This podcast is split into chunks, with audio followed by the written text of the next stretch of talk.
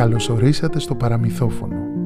Είμαι ο Γιώργος Ευγενικός και μαζί θα ταξιδέψουμε στον κόσμο των μύθων και των παραμυθιών. Κάποτε στη Σαχάρα ζούσε ένας νεαρός άντρας της φυλής του Αρέκ. Ήταν ψηλός, γεροδεμένος, όμορφος, μέσα στο γαλάζιο του ρούχο. Το δέρμα του ήταν σκούρο και τα μάτια του μαύρα, σαν το βαθύ χρώμα του ουρανού τη νύχτα.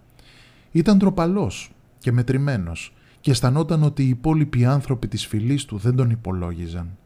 Κάποιοι έλεγαν ότι ήταν δηλός, φοβιτσιάρης, δεν ήταν άξιος για τίποτα σπουδαίο. Εκείνος λυπόταν, θύμωνε και σκεφτόταν τι να κάνει για να τον αναγνωρίζουν και να τον σεβαστούν. Μια μέρα λοιπόν πήρε την απόφαση. Πήγε σε ένα σιδερά, του έταξε ένα ωραίο δώρο και του είπε «Θέλω να μου φτιάξεις ένα σπαθί που όμοιό του να μην υπάρχει να το σηκώνω και να λάμπει στο φως του ήλιου και όταν το κατεβάζω να κόβει τον αέρα σε χίλια κομμάτια. Θέλω να με βλέπουν όλοι στη φυλή και να με σέβονται, να αποκτήσω τη φήμη του φοβερού και τρομερού πολεμιστή. Ο Σιδεράς ήταν σοφός και συνετός άνθρωπος. Δεν είπε τίποτα για όσα σκεφτόταν ο νεαρός. Το μόνο που του είπε είναι να έρθει σε 7 μέρες για να πάρει αυτό που ζήτησε. Ο νεαρός έφυγε ευχαριστημένος και ο σιδεράς έμεινε λίγο σκεπτικός. Στη συνέχεια βγήκε από το σιδεράδικό του και πήγε στο δάσος. Βρήκε μια κακία, την έκοψε και κουβάλισε τον κορμό της ως το σιδεράδικο και εκεί έπιασε αμέσως δουλειά. Μέρα και νύχτα σκάλιζε την ακακία. Και όταν πέρασαν οι 7 μέρες, να που εμφανίστηκε ο νεαρός του Αρέγ για να πάρει ό,τι είχε ζητήσει. Ο σιδεράς όμως του είπε αυτό που μου ζήτησες δεν είναι έτοιμο. Έλα σε 7 μέρες να το πάρεις. Ο νεαρός σκέφτηκε ότι για να θέλει τόσες μέρες να φτιάξει το σπαθί του θα ήταν πραγματικά ένα σπαθί τρομερό, όπως του το είχε ζητήσει.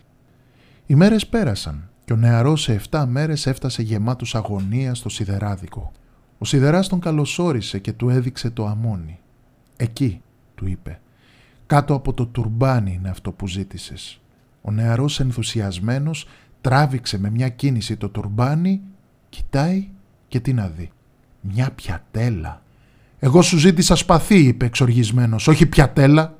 «Στάσου νεαρέ μου, στάσου και άκουσέ με», είπε ο σιδεράς. «Αν θέλεις να κερδίσεις από τη φυλή σου το σεβασμό και τη φήμη που τόσο λαχταράς, δεν χρειάζεται να σκορπίσεις τρόμο, αλλά να ανοίξεις την καρδιά σου και τη σκηνή σου να χαρίσεις χαρά και να προσφέρεις καλοσύνη.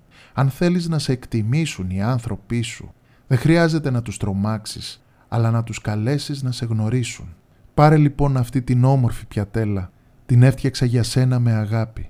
Φτιάξε και εσύ νόστιμες λιχουδιές και τσάι. Άνοιξε τη σκηνή σου και πρόσφερέ τα στους φίλους και τους συγγενείς σου. Έτσι θα τους πλησιάσεις. Θα σε γνωρίσουν και θα σε θαυμάζουν για την καλοσύνη και τη γενοδορία σου για τους καλούς σου τρόπους και τη δεξιοτεχνία σου.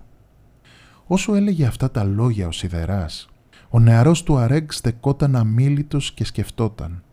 Ο Σιδεράς δεν έχει λόγο να με κοροϊδέψει, γιατί άλλωστε να μην μου φτιάξει ένα σπαθί που του ήταν και πιο εύκολο; Και γιατί να κάθεται με τις ώρες 7 και άλλες 7 μέρες να σκαλίζει μια πιατέλα και να τη στολίζει με περίτεχνα σχέδια; Σίγουρα το έκανε για το καλό μου. Σκέφτηκε, ξανασκέφτηκε και αποφάσισε τελικά να ακολουθήσει τις οδηγίες του. Έκανε ό,τι ακριβώς του είπε. Ο καιρός περνούσε και σιγά σιγά όλοι στο χωριό γνώρισαν το χαρακτήρα του.